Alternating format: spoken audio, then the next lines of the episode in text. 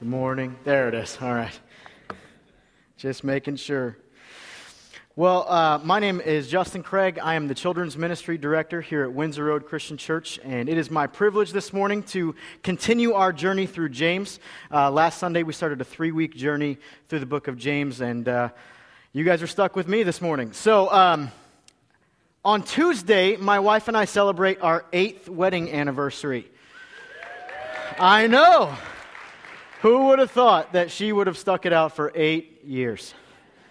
I mean, it, we've got two young girls at home, and so it's hard enough to parent them, but to parent the junior high boy that I am is got to be very, very difficult.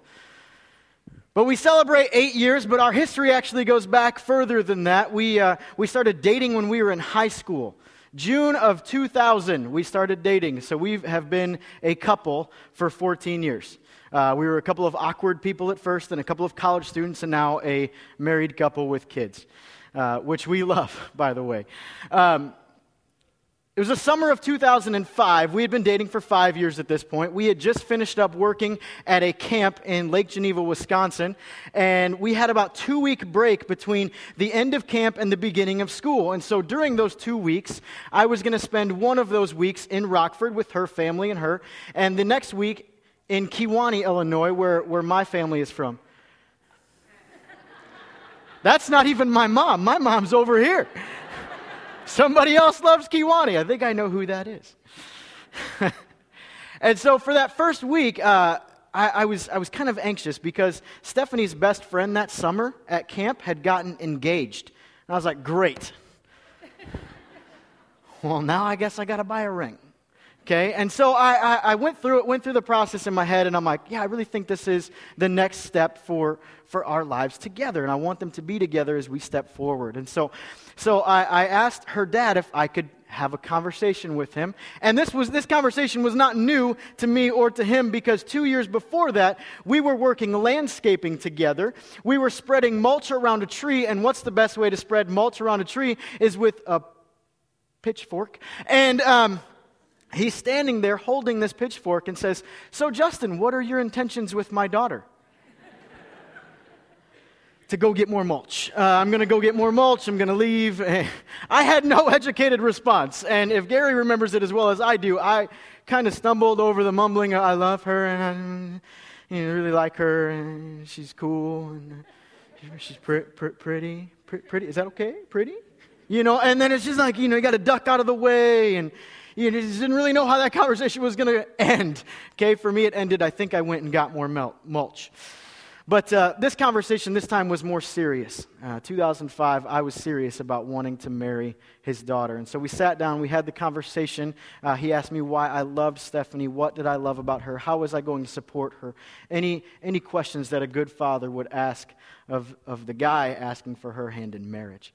And so uh, he said, uh, after uh, he talked about it with his wife, that they had given me their blessing to go ahead and ask Stephanie. And so uh, I, I next had to go, Great. So if I back out now, I owe Gary like a giant goat, right? You know, because it's like in Old Testament times, if you back out of something important, you got to give him like the fat calf or the goat, right? So I would have to give, maybe not. No? All right. Old Testament, weird laws. I don't, I don't understand it. So now I had to go buy a ring, all right? And, and, and the ring choice, guys, is just not a good thing. Um, so I get to the ring store, and there's one that's for like, oh, let me show you the $10,000 one. I'm like, yeah, I'm in college. She's like, oh, well, we got bubblegum machines over there. I'm like, maybe something in between would be great. So I, I, I, go, I find a ring, I have her best friend come and look at it, make sure that it was okay, and she's like, oh, that'll be great. So now I've got to plan the you know the asking part of it okay? So so we have it all set up that we're going to come back to rockford for labor day weekend. And uh, so this is about two weeks after school has started and you know I, have got it all planned out. We're going to go to this place in rockford called anderson gardens okay there's this beautiful garden in the middle of rockford and it's got this nice waterfall concrete bridge over the bottom of it i'm like yeah that's it right there that's going to be it and so we get there and i've got the ring in my pocket we're walking through it's it's a mildly hot day but it's not as hot as I am sweating. Okay, I, I am, I'm, I'm nervous and I'm just like, whew. I don't know if Stephanie thought I had bad food or what, but I was, I was a wreck, all right? We're walking through the gardens. I'm like, oh, pretty flower. okay, you know, and she's she is just I mean, she she told me as we're getting ready for this, she told me, "Oh, I knew something was up." I don't know if she really did or not, but she can hang that over my head forever now. I don't really know. But we get to this gazebo to where you can start to hear and you can start to see the waterfall and the bridge. And I'm like, here it is. This is going to happen. Whoo, you know, I was really nervous about this. And I look over and there is somebody standing on my bridge. And I'm like, you have got to be kidding me.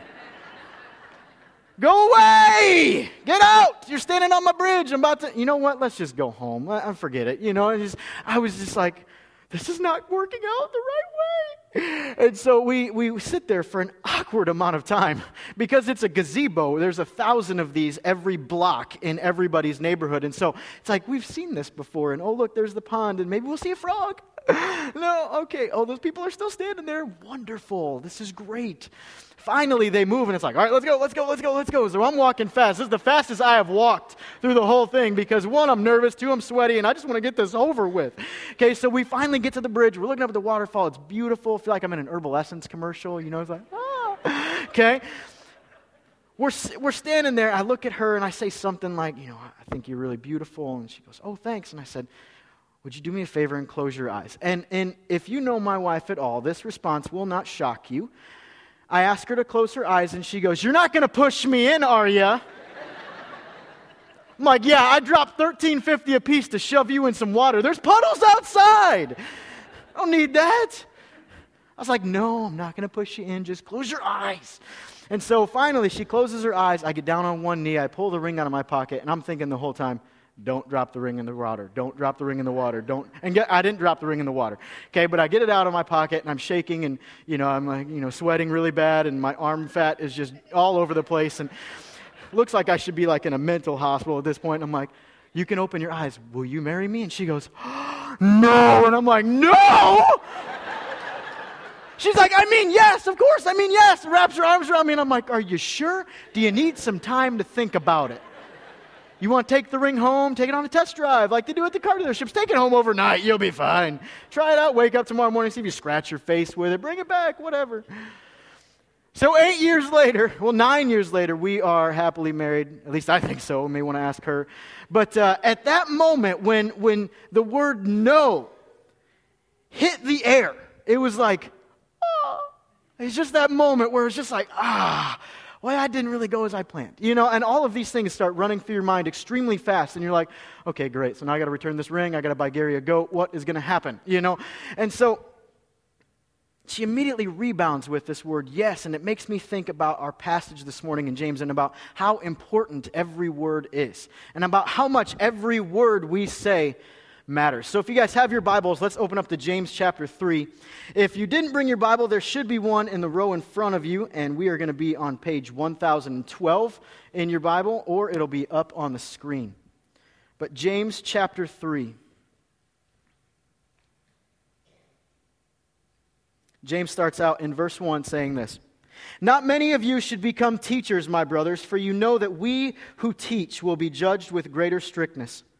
For we all stumble in many ways, and if anyone does not stumble in what he says, he is a perfect man, able also to bridle his whole body. If we put bits into the mouths of horses so that they obey us, we guide their whole bodies as well. Look at ships also. They are so large and are driven by strong winds. They are guided by a very small rudder wherever the will of the pilot directs.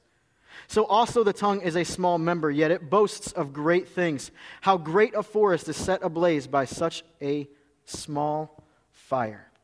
Here in the first five verses, James wants to make it very clear that we understand the power of our tongue. We understand the power of our words. In verses 1 and 2, he goes to great lengths about talking about the importance of following a Christ led teacher. Somebody that is following after Jesus with every ounce of their being. One of the things I appreciate most about our church is our senior minister, Randy Boltinghouse, is the same Randy here as he is in the office. He's the same guy all week. He's not a different person. He's not more holy on Sunday. He's Randy on Sunday, and he's Randy in the office. Following a Christ led teacher is extremely important. In fact, James calls himself one of these teachers. In, in, in the first couple of verses, he says, We, several times, we will be judged with greater strictness. For we know that we all stumble in many ways. I love that. There's nothing worse than going to a church and the, the minister going, You, you, you, you, because I've got it all figured out. James includes himself here, and I think that's extremely important for us to remember that he's in the trenches with us. He then goes on to talk about three major examples of why our tongue is powerful. He, he compares them to three major illustrations of horses, ships, and fires. And I believe these are in a, a very specific order.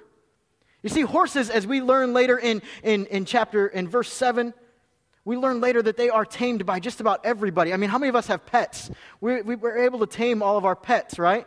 Yeah, pet. No, really? There's like four pet owners in here. How many of you guys have ever had a goldfish? I think, I think goldfish are a great pet if you want to teach your kids about death. Um,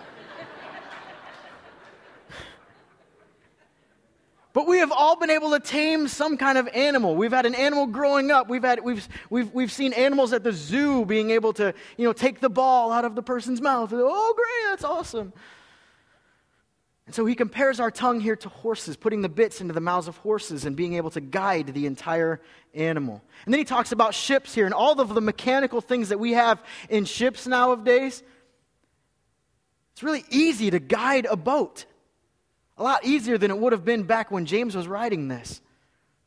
So, to be able to compare the rudder to our tongue, and it, it gives us a path of direction wherever we want to go. But the hardest of them all is, is the spark that starts the fire. You see, when a fire starts, we have very little, if any, control. We can control the other two, probably with ease for some of us.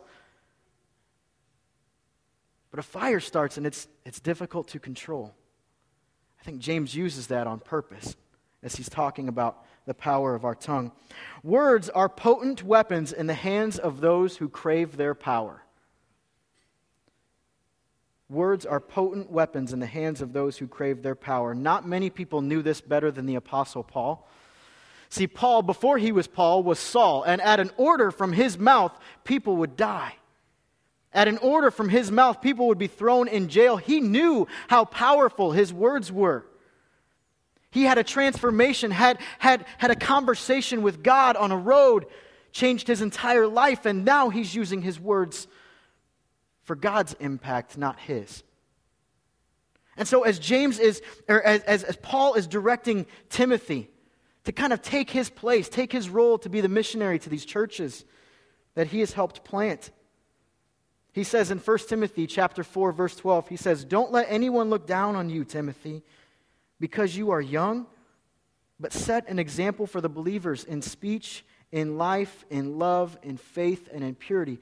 Again, I believe that these are in a purposeful order. The first thing he tells Timothy is set an example for the believers in speech. Our words are powerful. Paul knows that every word matters. Now, I love coming home from work every day because it's uh, my girls, my, my, our two daughters, one is four, one is going to be 17 months this month, and they come running to the stairs and they're yelling, Daddy, Dad, Dad! And it's so exciting. And to see their faces all light up as I come home, I haven't done anything for them throughout the day. Like they're just excited to see me. And that word, daddy, rejuvenates my soul and gives me energy to, to plow through whatever, you know, how, however tired I am or, or whatever I need to do to get through the rest of the day. Words are powerful.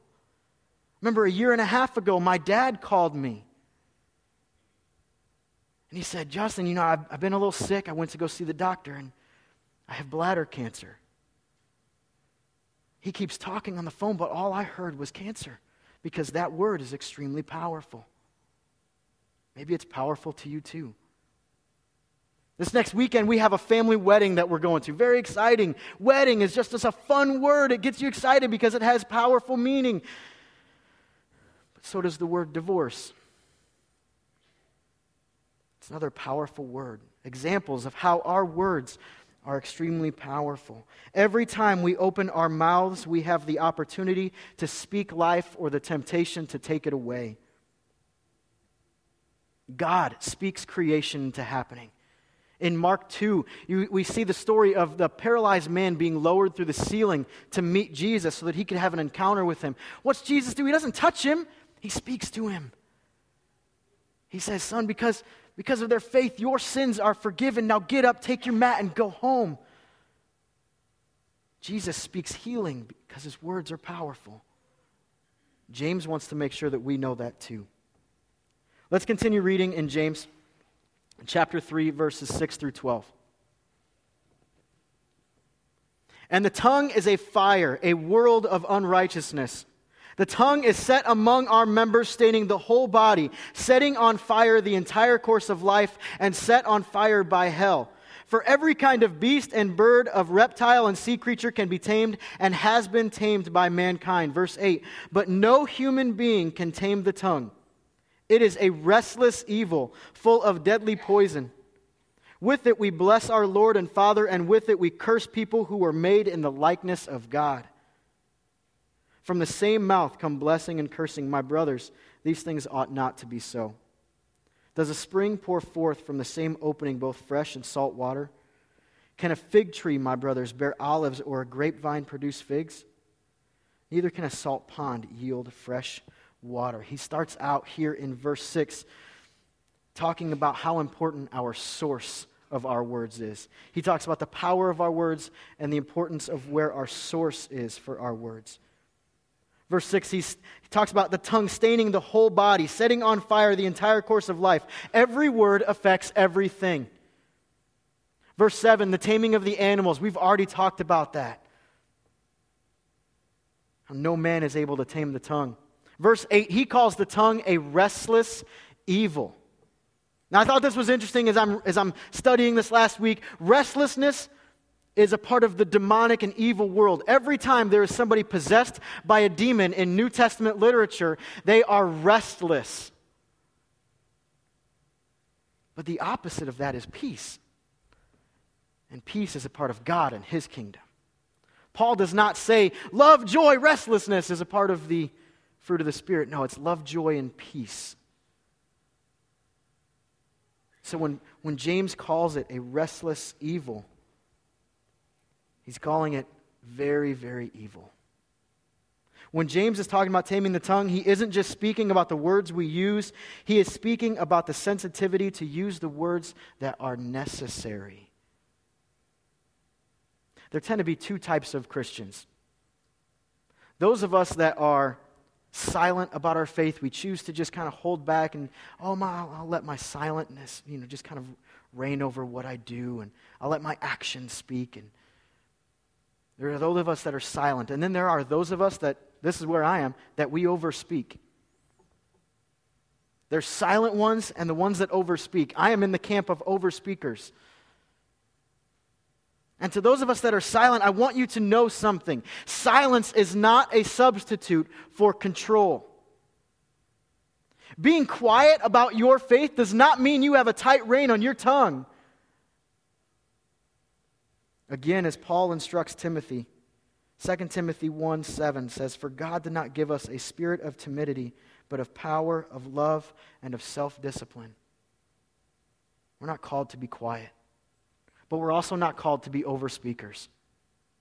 To those of us that are a little more chatty than everybody else, I think we need to meet in the middle and use the words that are necessary. Last week we heard about how we need to be quick to hear, slow to speak, and slow to anger.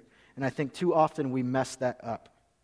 We are slow to hear, quick to speak, and quick to be angry because we're not using the necessary words. He then continues on in verses 9 and 10 about blessing and cursing. And both of these words, as he uses them twice in 9 and 10, both of these are present tense verbs. Their present tense means that James is not forecasting. He's not putting out the 10 day outlook. He's talking about the future cast right now of what is happening in their church, what is happening in our church right now. There is blessing on Sunday morning. Praise Jesus on Sunday. But when I go out to lunch and my waitress brings my food late, what's my reaction? Am I using the words that are necessary or am I using the words that are cursing? The necessary of blessing and cursing. Failure to recognize that each of us is created in God's image will eventually allow us to oppress and enslave one another. Whether you are blessing or you are cursing, your words will plant seeds and grow in the minds of others. I love this, this story in um, he, he came here to speak about a year and a half, two years ago. Craig Jutila was here. He was uh, the former children's minister at Saddleback Church in California. And uh, Craig is now uh, just kind of travels and speaks and, and does, some, does some authorship and things like that. But Craig was here uh, a couple years ago. We started to build a relationship with him. And then I saw him this last year as our family life team went to Atlanta to the Orange Conference and saw him, got to talk with him for a little bit. And uh, he shared this story in one of the seminars he was talking about. And uh, he says, You know, I was. I was really nervous. You know, first time I, they, they gave me the microphone. Rick Warren came and handed me the microphone and said, Hey, you're, you're going to be up in a few weeks. Get ready. So he's like, I was nervous as all get out, you know, speaking in front of tens of thousands of people on Sunday morning.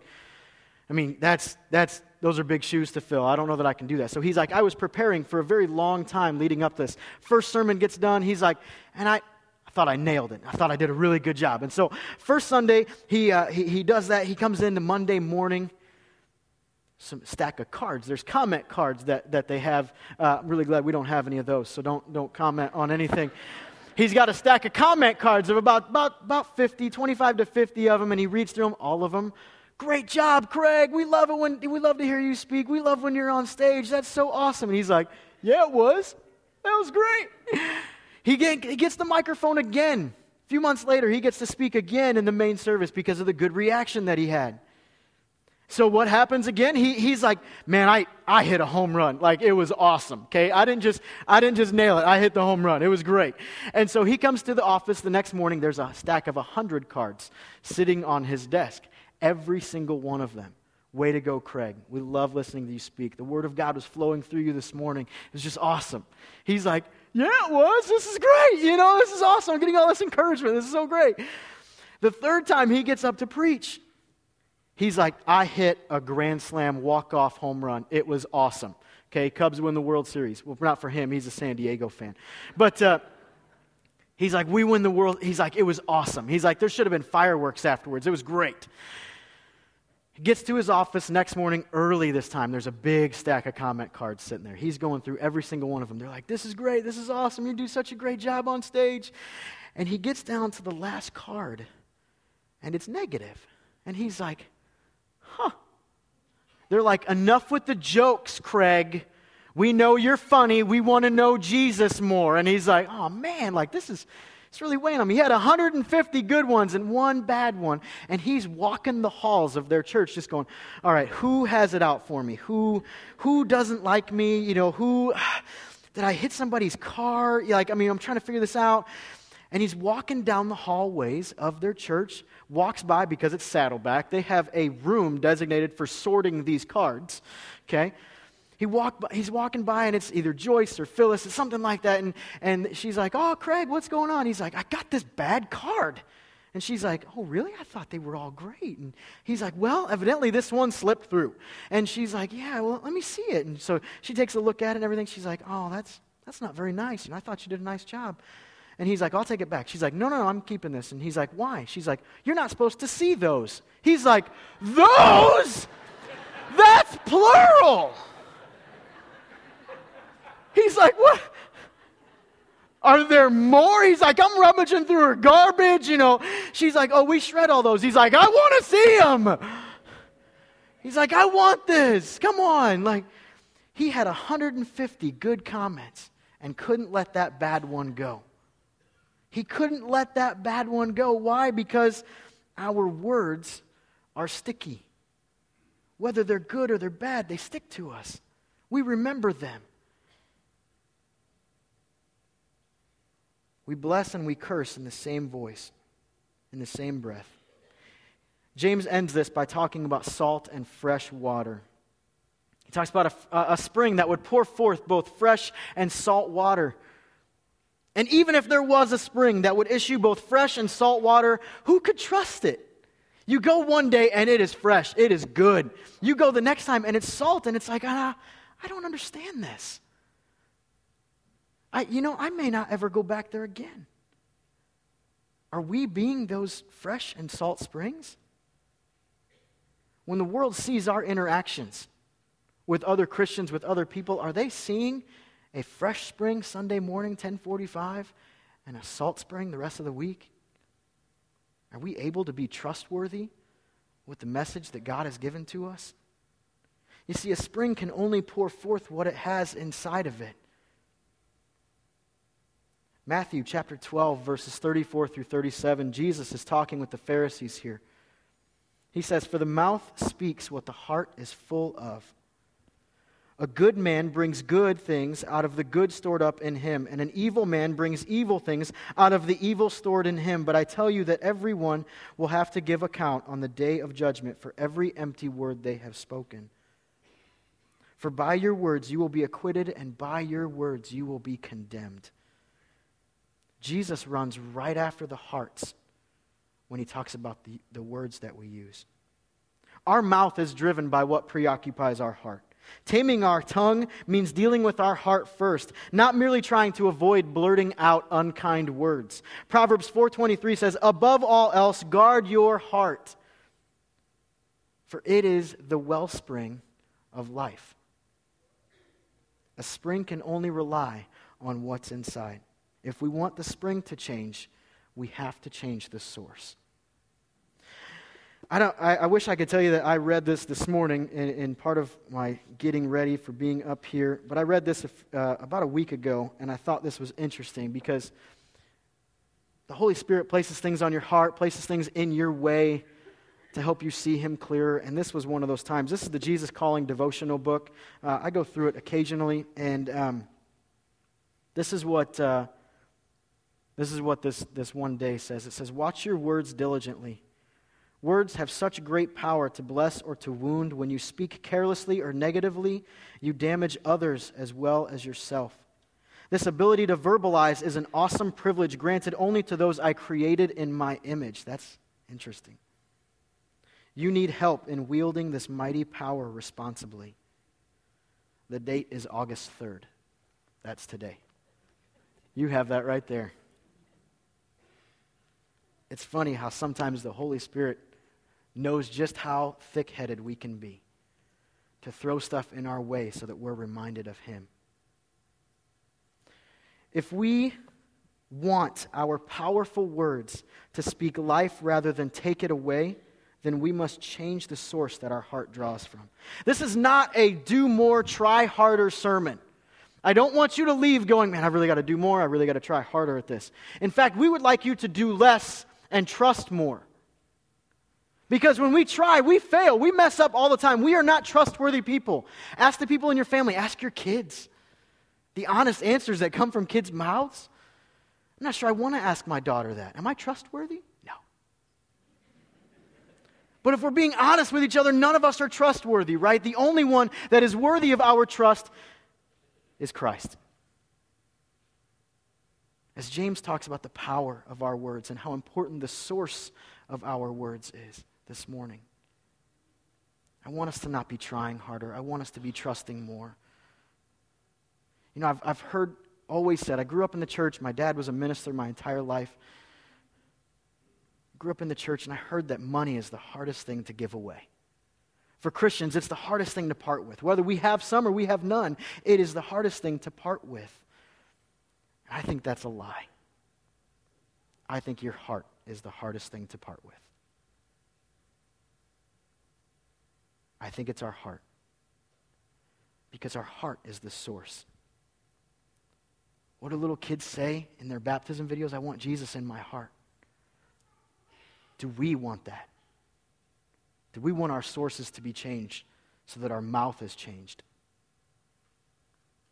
As I was reading through uh, lots of articles, lots of things studying for this morning, I read this from Paul David Tripp. He wrote a, a devotional book a few years ago about uh, our words, and he had this question to ask at the end of it. He asks, Do you always speak in a way that makes you part of what God is doing in the lives of others? Do you always speak in a way that makes you part of what God is doing in the lives of others. You see, instead of trying, We need to be trusting, trusting in the one who is still saying it is finished, trusting in the one who is still standing alive from the grave, trusting in the one who is still standing in victory for us. Let's trust God with our hearts. Let's pray. God, thank you so much for your love that doesn't stop, your grace that keeps on coming, and a victory that we can rejoice in as well. God, thank you for the ways that you have blessed us. But God, I pray that we would be blessing others. That we would be blessing others with the words that we speak, that we would be blessing others by the things that we do, the things that we think. Lord, help us to not try harder. That's selfish, Lord. If we want to do your will, we have to trust more. God, help my heart to be given to you every day. Because that's what I desperately need is for you to be in control, not me. It's in Jesus' name we pray. Amen. We're going to enter into a time of communion. And I always had it wrong as a child. Our communion table at church always said, This do in remembrance of me. And I took that me to be me. I was always focusing on, on my sins, the ways that I've let Jesus down. Sure, the, the vision of the cross is there, but, but always thinking about my sins instead of his victory. So this morning, as, as our servers come, I want you to be thinking about not your failures, not your shortcomings, not your sins, but the victory that the cross provides for us. Our servers will come.